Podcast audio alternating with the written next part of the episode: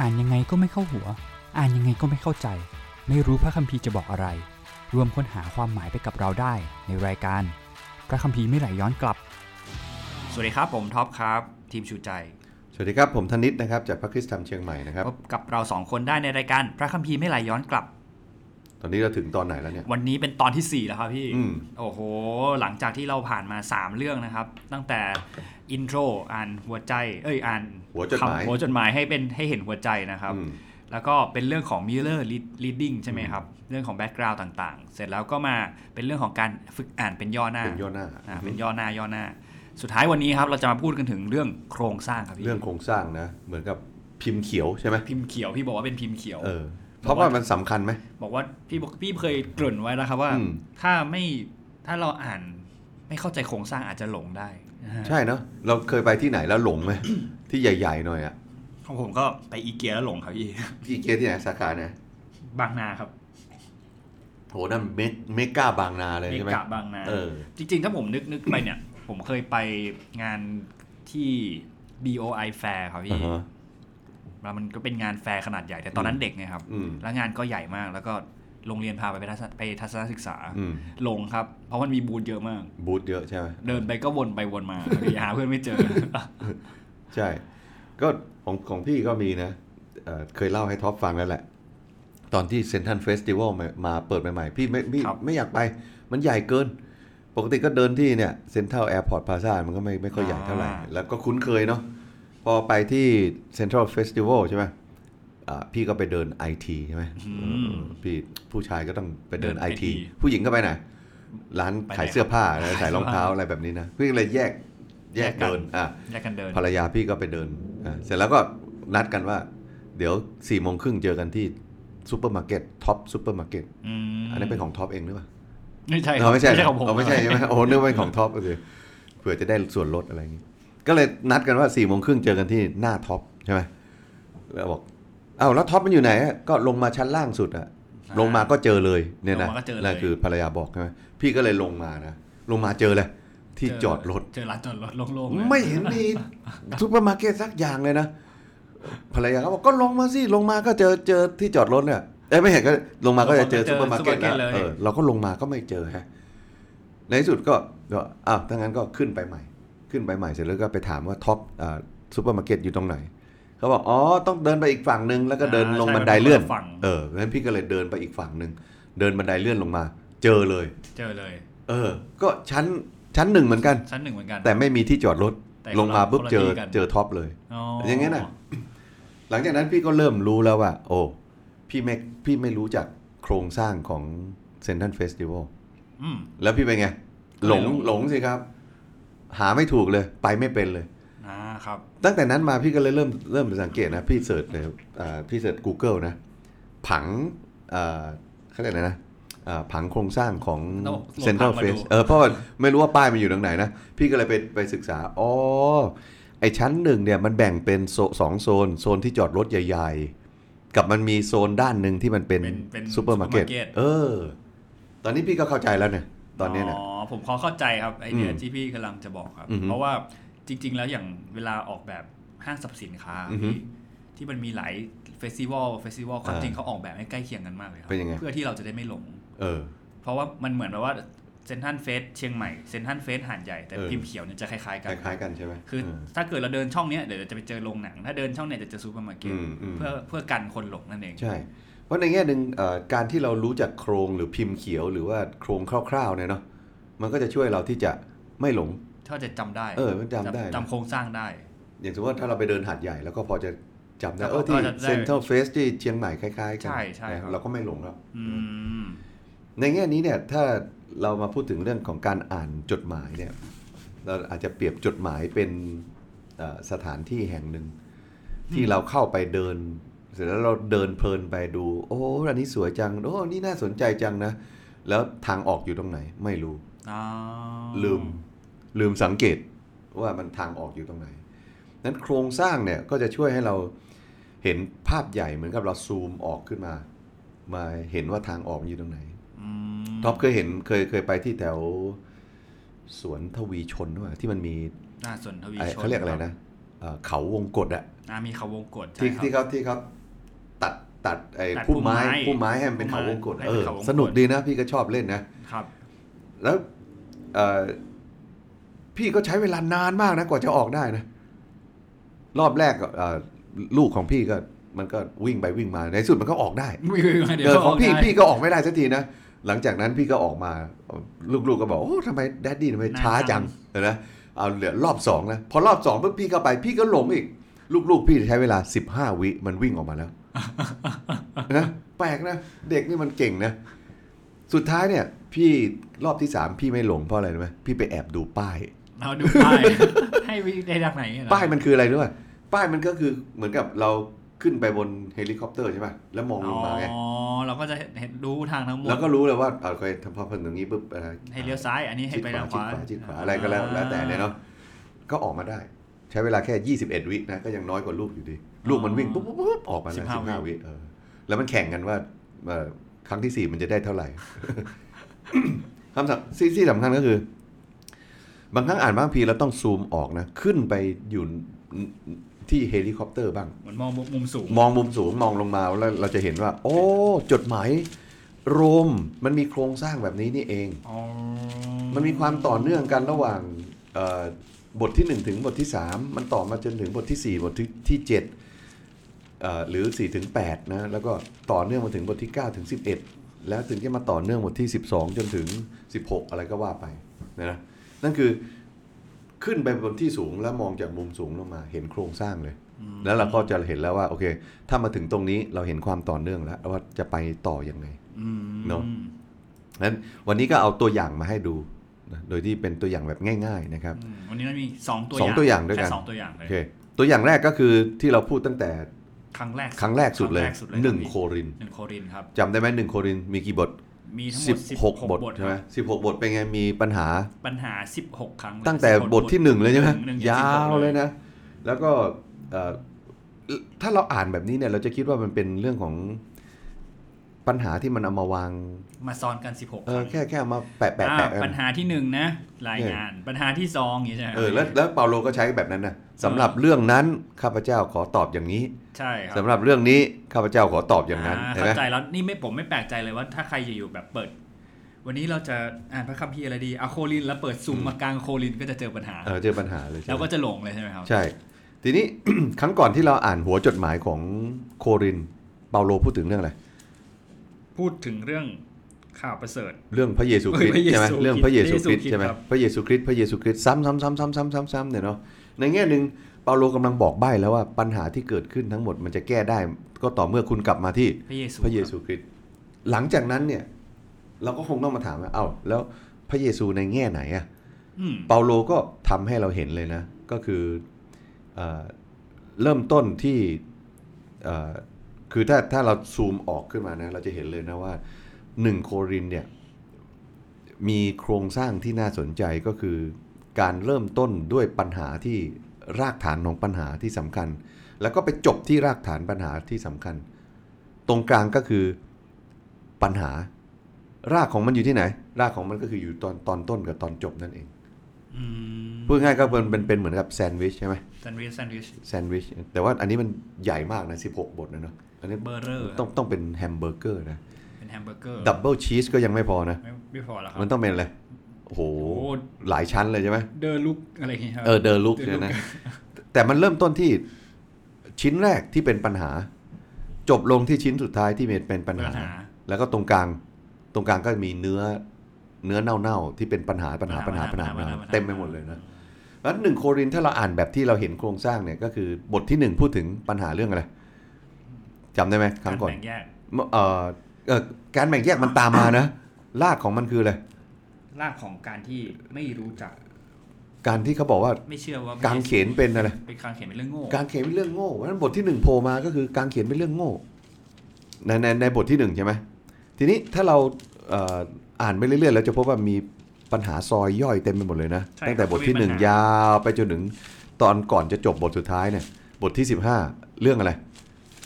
บทที่สิบห้าเป็นเรื่องการฟื้นคืนพะการชเป็นขึ้นมาจากความตาย จริงไหมถ้าพระเยซูไม่เป็นขึ้นมาจากความตาย คุณก็สิ้นหวัง ความเชื่อของคุณก็ไม่มีประโยชน์อืมใช่ไหมเพราะราะฉะนั้นถ้าเราจะจับตรงนี้เนี่ยหัวหนึ่งท้ายโครินธ์พูดหัวท้ายเกี่ยวข้องกับเรื่องพระเยซูอืมพระเยซูในแง่ไหนหนึ่งก็คือการตายบนไม้กางเขน แต่สำหรับคนโครินธ์บอกว่า เป็นเรื่องโง่นะฮะแล้วก็จบท้ายด้วยอะไรเรื่อง การเป็นการเป็นขึ้นขึ้นมาจากความตายที่เขาไม่เชื่อ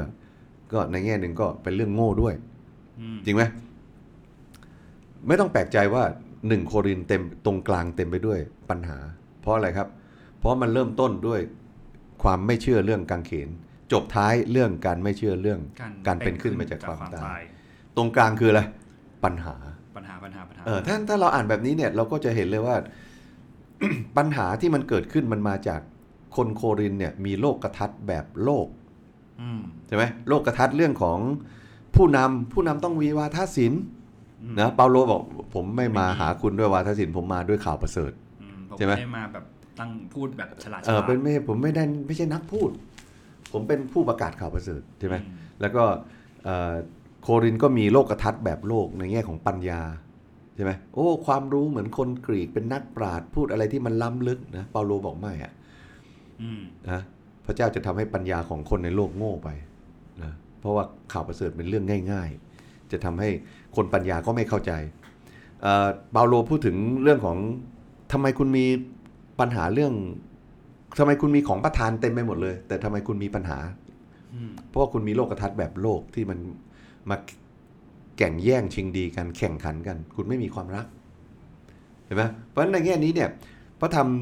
หนึ่งโครินธ์เนี่ยโครงสร้างมันเห็นชัดมากเลยอืมปัญหาเกิดขึ้นเต็มไปหมดเลยร้อยแปดพันเก้าเพราะอะไร เพราะไม่เชื่อเรื่องกางเขน จบลงที่ไม่เชื่อเรื่องการเป็นขึ้น ไม่ต้องแปลกใจว่าทำไมคริสตจักรจึงมีปัญหา ใช่ไหมนั่นคือหนึ่งโครินธ์นะ เห็นโครงสร้างไหมอืมนั้นถ้าตรงนี้เนี่ยเราเราฝึกเนี่ยเราก็คงจะต้องมาฝึกในการดูภาพใหญ่ว่าภาพใหญ่ของทั้งเล่มมันเป็นยังไง ก็ดีนะที่ในประเทศไทยก็มีการแปล Bible Project นะอืมครับเออจริง Bible Project เนี่ยช่วยมากเลย ก็มีทีมที่เราต้องอธิษฐานเผื่อพวกเขาในการที่เขาแปลแล้วก็ทำให้เราดูแบบง่าย ๆ เป็นภาษาไทยเราเองนะดีมากเลย Bible Project จะช่วยให้เราเห็นถึงโครงสร้างใหญ่ของทั้งเล่ม ในโปสเตอร์แผ่นเดียวนะ สุดยอดนะอืมใช่ครับห้าหกนาทีเนี่ยจะทำให้เราเห็นถึงทั้งเล่มแบบชัดเลยนะ ว่ามันแบ่งเป็นสองก้อนใหญ่ ๆ อะไรแบบนี้นะ แต่หนึ่งโครินธ์เนี่ยก็อ่าถ้าพี่จะเสนอก็พี่จะเสนอว่าให้เห็นโครงสร้างแบบนี้ก็คือปัญหาทั้ง10 16 บทเนี่ยมันมาจากปัญหาที่มันเป็นรากฐานหัวท้าย ก็คือการไม่เชื่อเรื่องกางเขนกางเขนแล้วก็การไม่เชื่อเรื่องการเป็นขึ้นนั่นเองนะนั่นคือตัวอย่างของหนึ่งพระธรรมหนึ่งโครินธ์เออพอจะเห็นภาพไหมอย่างนี้ถ้าอย่างนี้ เห็นครับเห็นเนาะเห็นแบบ ฮะนี่เลยครับ เออเห็นเห็นเมื่อก่อนเราไม่ได้คิดอย่างนี้เนาะใช่ไหมแล้วเรากระโดดเข้าไปก็อะในปัญหาที่หนึ่งไม่พี่ปัญหาเมื่อที่สองเมื่อก่อนพี่ก็พี่ก็อย่างนี้เนี่ย แล้วพี่ก็ไม่ได้ไม่ได้เอ่ออมพี่ก็อ่านเป็นเรื่องเรื่องๆไปไงใช่อ๋อครับเปาโลสอนเรื่องนี้เรื่องโสดเรื่องแม่ไม้เปาโลสอนเรื่องผู้นำที่แบ่งแยก เปาโลสอนเรื่องอาหารรูปเคารพใช่ มันใช่ไหมก็มันก็จะเป็นเหมือนกับว่า ปัญหานี้ให้ทำอย่างนี้นะอือฮึปัญหานี้ให้จัดการอย่างนี้ใช่นะ ทีนี้พี่ก็เลยลองมาสังเกตว่าทำไมบทที่หนึ่งต้องมาพูดถึงเรื่องการเขียนเป็นเรื่องโง่อืมแล้วก็ไม่พูดถึงเรื่องศาสนาศาสตร์ยาวนะ คือไม่ใช่ไม่ได้พูดถึงเรื่องอาไม้กางเขนเนี่ยยาวมาจนถึงบทที่ 15 เลย เกือบจะจบจดหมายแล้ว กลับมาพูดถึงเรื่องศาสนาศาสตร์ที่สำคัญอีกเกี่ยวข้องกับข่าวประเสริฐก็คือ การที่พระเยซูเป็นขึ้นมาจากความตายอืมพี่ก็เลยเริ่มมาตั้งข้อสงสัยนะว่า เป็นไปได้ไหมที่เปาโลกำลังจะ รวบหัวรวบท้ายให้เราเห็นนะอืมว่าปัญหาที่อยู่ตรงกลางมันมาจากหัวกับท้ายที่เขาไม่มีที่เขาไม่มีนะก็เป็นรากฐานเป็นแฮมเบอร์เกอโอ้ร์โหแล้วก็ตอนนั้นก็เลยเริ่มอ๋อเห็นแล้วตอนนี้เห็นแล้วใช่ไหมแล้วก็ถ้าเรารู้เนี่ย คนกรีกเขาเขาเชื่อเรื่องการแยกกันของกายกับวิญญาณใช่ไหมอืมครับ เพราะฉะนั้นถ้าพระเยซูทรงเป็นพระเจ้า พระองค์ลงมาบังเกิดเป็นมนุษย์และตายบนไม้กางเขนเป็นไปได้ไหมในโลกทัศน์ของเขา ก็เป็นไปไม่ได้ เป็นไปไม่ได้ เพเพราะราะวิว่าญญาณกับอืมร่างกายมันแยกกันละอ่าใช่ ถ้าพระเยซูเป็นพระเจ้าจริงนะ พระเยซูจะมาบังเกิดเป็นมนุษย์และตายบนไม้กางเขนไม่ได้ ไม่ได้ครับ เพราะว่ากายชั่วอ่าวิญกายญาณชั่วดีเพราะฉะนั้นในแง่นี้เนี่ยเขาจะอธิบายบอกว่าโอ้สงสัยพระวิพระวิญญาณของพระเยซูก็ออกจากร่างไปก่อนที่พระเยซูจะตาย หรือก่อนจะถูกตรึงบนไม้กางเขนเพราะฉะนั้นคนที่ถูกตรึงบนไม้กางเขนคือนายเยซูไม่ใช่เป็นพระเยซูคริสต์อ่าเนี่ยถ้าถ้าเขาจะอธิบายก็ต้องอธิบายทำนองนั้นนะอืมด้วยเหตุนี้เนี่ยกางเขนเป็นเรื่องเลยโง่โง่ในสายตาในโลกทัศน์ของคนกรีก คนกีกเกาหัวแกลกใช่เพราะฉะนั้นคนโครินก็มองกางเขนเป็นเรื่องโง่ๆอืมคริสเตียนที่ที่โครินที่ก็โคลินมีโลกทัศน์แบบแบบนี้แบบคนในโลกไงใช่ไหม เอาเออแล้วก็โอเคนั้นนั่นเป็นเรื่องแรกใช่ไหมเอ่อรากรากแห่งปัญหาแรก หลังจากนั้นบทที่ 15 พูดถึงรากแห่งปัญหาอันที่สองก็คือการเป็นการเป็นขึ้นนะโอเค พระเยซูสิ้นประชนไปแล้วกลายเป็นวิญญาณดีไหมเป็นวิญญาณเป็นเออด้านก็ดีแล้วดีแล้วเนี่ยแล้วพระเยซูกลับมาเป็นขึ้นมาจากความตายในร่างกายในเนื้อหนังอีก ร่างกายที่ไม่ดีอะก็ยังกลับมาอีก ก็ตายแล้วไปเป็นวิญญาณแล้วก็ดีแล้วเนี่ย จะกลับมาทำไม อันนี้ โง่จริงๆนะถ้าถ้าพูดถึงโลกทัศน์อะนะโลกทัศน์อ๋อในลักษณะแบบนี้เนี่ยก็เป็นวิญญาณไปแล้วจะกลับมาที่สิ่งที่ต่ำกว่าทำไมอะนะมันไม่โง่ make ไหมล่ะ sense ในเออมันไม่เรื่องไม่เซนอะโลกกระทัดของเขาโลกทัศน์ของเขามันกำลังทำให้กะไม้กางเขนเป็นเรื่องโง่ การเป็นขึ้นมาจากความตายโง่กว่าอีก โง่กว่าเพราะว่าตอนแรกคือวิญใช่ญาณดี วิญญาณเป็นดีพระอะเจ้าก็ดีอยู่แล้วทำไมอ่าฮะต้องมาเป็นมนุษย์ อันนั้นก็โง่แล้วนี่โง่แล้วในโลกแล้วพออ่าฮะอุตส่าห์ได้ตายออกจากร่างไปแล้วเออยังกลับมาอียังกกลับมาอีกแล้วอะไรก็กลับเนี่ยมาในร่างกายด้แล้ววยนะกลับมาเป็นอยู่ในร่างกายมนุษย์ที่มันไม่ดีอีก อย่างนี้ใช่ไหมครับใช่ก็คืคืออถ้าสำหรับเขาก็คือแบบตีหัว ถ้าถ้าถ้าจะสรุปโลกทัศน์ของคนโครินเนี่ยนะก็คือไม้กางเขนเป็นเรื่องโง่ การเป็นขึ้นมาจากความมาโง่ยิ่งกว่า โง่ยิ่งกว่า จริงไหมอ๋อพอไม่มีสองข้อนี้ปุ๊บปุ๊ที่บเหลือเป็นปัญหาปัญหาทั้งนั้นเลยหมดเลยปัญหาล้วนๆเลสิยบหกบทรวดแล้วก็มันเป็นปัญหาที่มาจากโลกทัศน์นั่นเองโอ้โหจริงไหมล่ะเพราะฉะนั้นหนึ่งโครินเห็นชัดเลยนะมันง่ายพอแล้วก็จะช่วยให้เราเห็นชัดเลยว่า ปัญหามันเกิดขึ้นจากโลกทัศน์ของเราเนี่ยอ่าคือถ้าเราไม่เข้าใจโครงสร้างเนี่ย เราก็จะเข้าไปแล้วก็อะ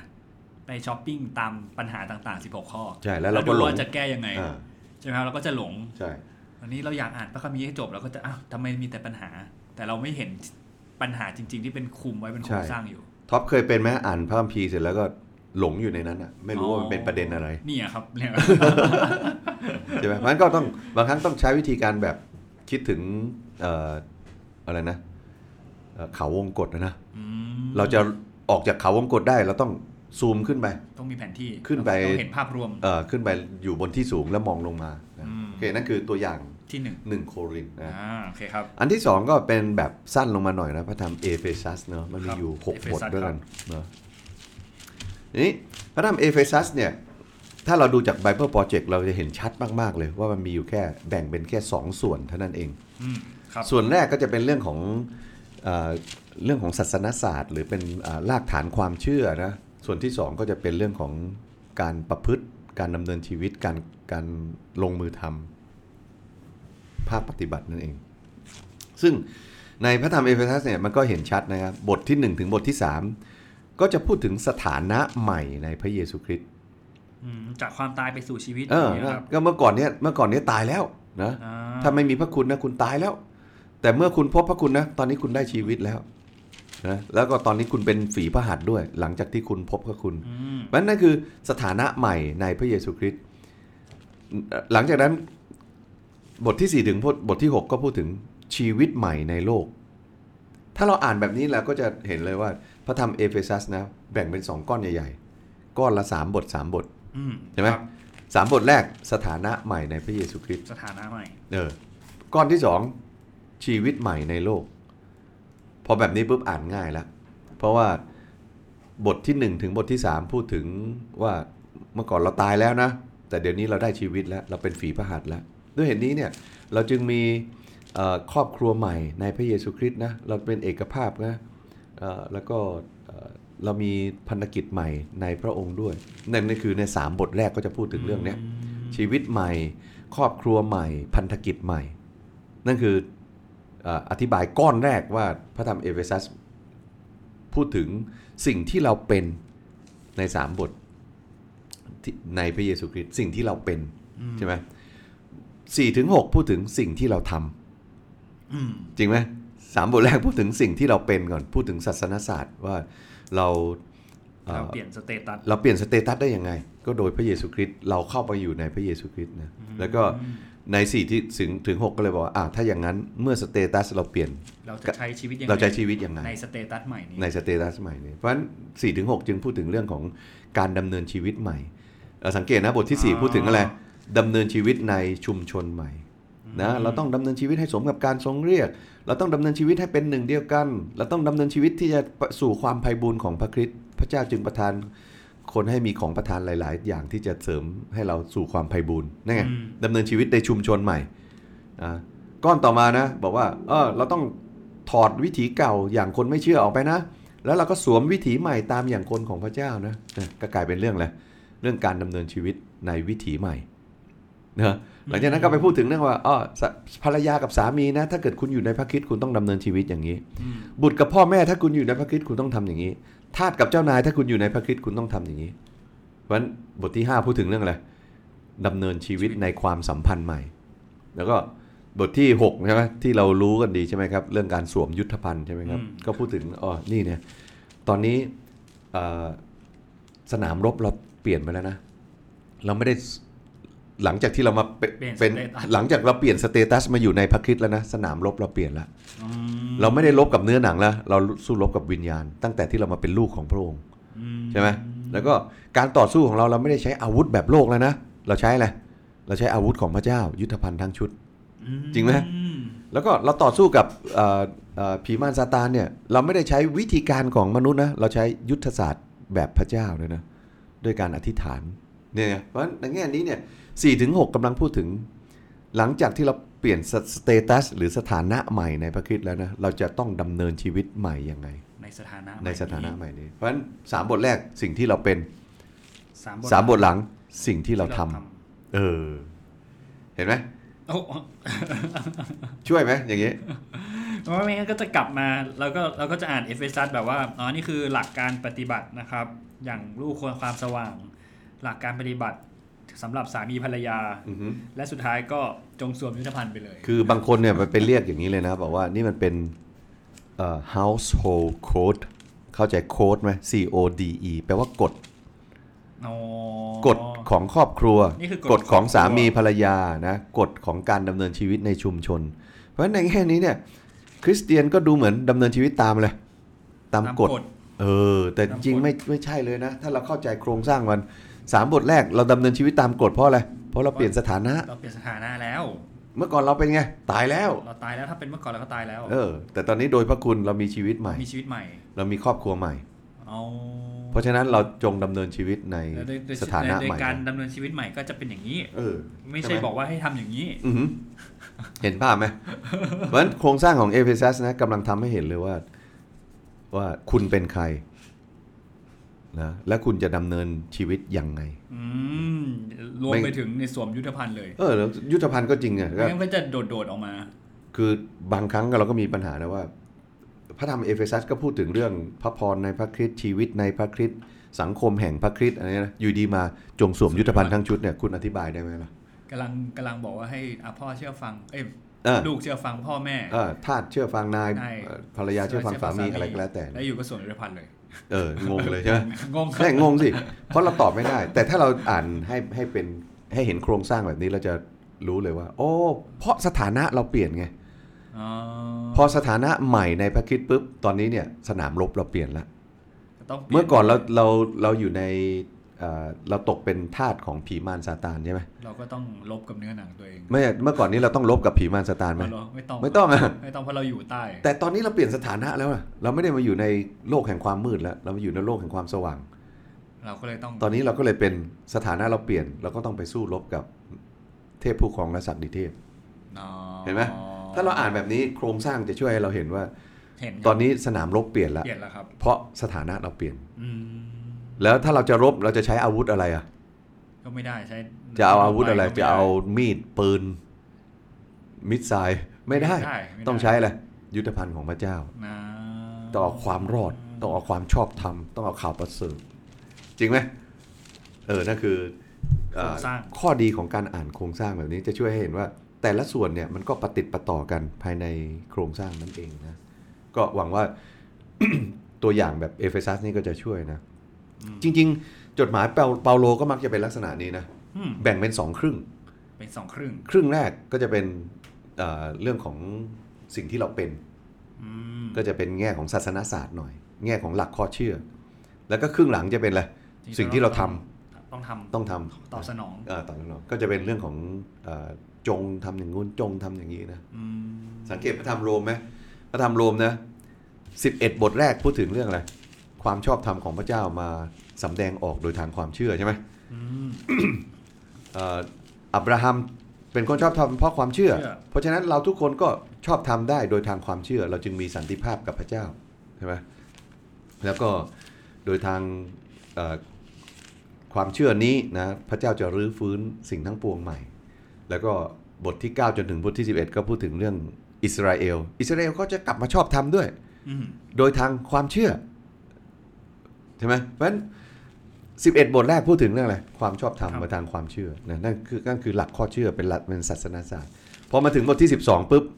ก็ชีวิตใหม่คำว่าจงจงจงจงจงจงเต็มไปหมดเลยนะเต็มไปหมดเลยโดยเหตุนี้เมื่อเห็นแก่ความเมตตาพระเจ้าข้าพเจ้าวิงวอนท่านได้จงถวายตัวของพระเจ้า จงรักด้วยใจจริงจงเกลียดชังสิ่งที่ชั่ว จงยึดมั่นสิ่งที่ดี ส่วนการให้เกียรติกันนั้น จงถือว่าผู้อื่นดีกว่าตัวจงจงจงจงจงจงจงเต็มไปหมดเลยนะจริงไหมครับ เห็นไหมอ๋อ เพราะฉะนั้นจดหมายเปาโลมก็แบ่งเป็นสองครึ่งแบบนี้ง่าย ๆ ก็คือ ครึ่งแรกสิ่งที่เราเป็น ครึ่งหลังสิ่งที่เราควรทำอืมแล้วเมื่อกี้เราสังเกตเอเฟซัสใช่ไหมใช่ครับสถานะเก่าแล้วนะก็สิ่งที่เราเป็นแล้วก็มาสิ่งที่เราควรทำในสถานะใหม่นะโอ้ง่ายไหมโครงสร้าง เอาง่ายเฉยเลยครับง่ายนะถ้าเรามองเห็นนะครับถ้าเรามองเห็นนะเพราะฉะนั้นอะไรที่จะช่วยเราให้มันมองเห็นง่ายขึ้นมีอุปกรณ์ช่วยไหมตัวช่วยมีไหมครับพี่ มีอะ Bible Project อ่าให้ไปดูไปโปรเจกต์ดู Bible ง่ายๆเลย Project ง่าย ง่ายสุดเออเอาภาษาไทยก็มีนะครับ มี แล้วก็ตัวเราเองก็สามารถที่จะค่อยๆ ฝึกได้ด้วยนะ โดยการฝึกอ่านพระคัมภีร์แบบเป็นระบบอืมนะคือเปาโลก็อยากให้เราอ่านเอเฟซัสเนี่ยเนาะรวดเดียวจบเลยเพราะมีอยู่แค่ 6 บทเอง หกบทก็แค่ยี่สิบนาทีก็อ่านจบแล้วนะอืมใช่ไหมแต่ของเรามันไม่ทำอย่างนั้นเนี่ยว่าว่าอ๋อวันนี้วันที่7กุมภาเจ็ดกุมภาเราต้องอ่านบทที่1บทที่2หลังจากนั้นบทที่แปดวันที่8กุมภาเรามาอ่านบทที่3บทที่4วันที่9กุมภาเรามาอ่านบทที่สี่ห้าถึงหกอย่างเงี้ยนะโอ้โหพอถึงมาถึงอ่านบทที่3ที่4ปุ๊บเราลืมแล้วหนึ่งสองคืออะไร ใช่ไหมใช่คพอรับเรามาอ่าน5 6ปุ๊บอ้าวไอ้สามสี่คืออะไรยังจำไม่ได้ ไม่ต้องมาพูดถึง1 2ไอ้สามสี่ยังจำไม่ได้เลยอืมใช่ไหมอันนี้ก็ยังถือว่าดีนะ อ่านวันละสองบทนะ มันจะมีบางอย่างบอกว่าอะวันนี้อ่านบทที่สองข้อแปดด้วยว่าซึ่งเราทั้งหลายรอดนั้นก็รอดโดยพระคุณพระความเชื่ออ่าจบจบเลยนะเราไม่เห็นอะไรสักอย่างนอกจากจะเห็นว่าเรารอดโดยพระคุณฐานความเชื่อ แต่เราไม่เห็นอะไรเลยไงแต่ไม่เห็นอะไรเลย มีแค่นั้นเลย ใช่ ผิดไหมก็ไม่ผิดแล้วก็แล้วก็สามารถก็ไม่อ่านผิดได้ใช่ไม่ครับผิดแต่ว่า สิ่งที่ดีกว่าก็คือ เราอยากรู้ไหมพระเจ้าดลใจให้เปาโลเขียนเอเฟซัสทำไมอ๋อเห็นไหมสถานะคุณเปลี่ยนแล้ว เหตุฉะนั้นคุณเปลี่ยนพฤติกรรมด้วย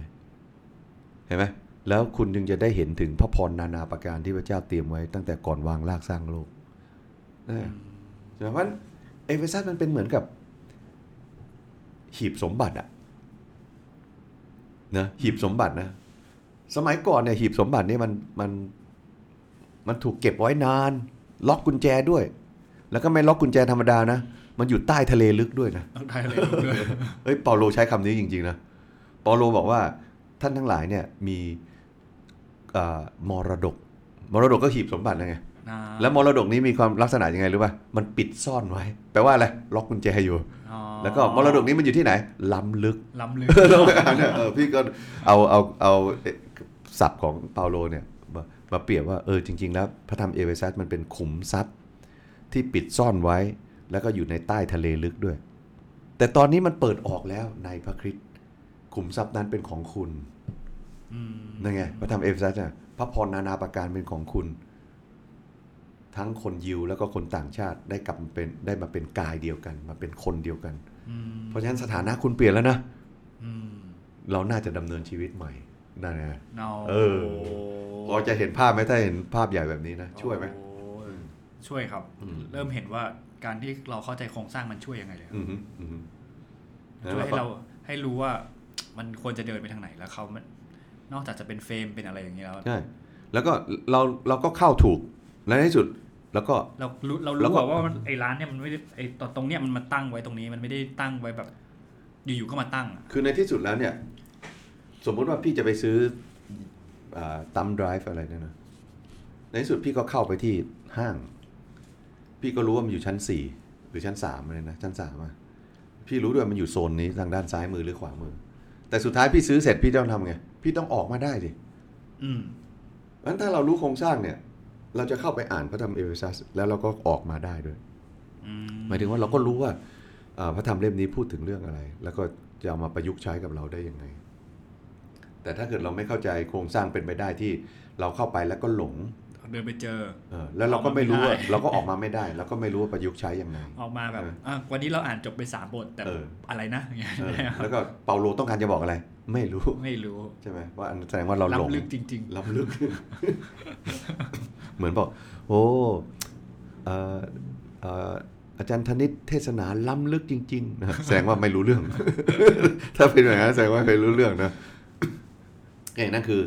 โครงสร้างนะ คิดว่าน่าจะเป็นประโยชน์เป็นทักษะนะๆอืมและนี่ก็คือสี่ทักษะเบื้องต้นอืม นะครับ ที่จะเอาไว้ให้เราอ่านจดหมายฝากในการอ่านจดหมายฝาก อือฮึก็หวังว่าเราจะลองกลับไปใช้ดูกันลองดูาแล้วเกิดใช้แล้วเป็นยังไงก็ลองติดต่อถามกันมาได้ ใช่ ถ้าสงสัย ใช่ โอเคครับ งั้นสำหรับวันนี้เราสองคนขอลาไปก่อนนะครับ แล้วพบกับเราในตอนต่อไปนะครับ จะเป็นอะไรนั้นก็รอติดตามนะครับสำหรับวันนี้เราสองคนก็ลาไปก่อนนะครับ สวัสดีครับ สวัสดีครับ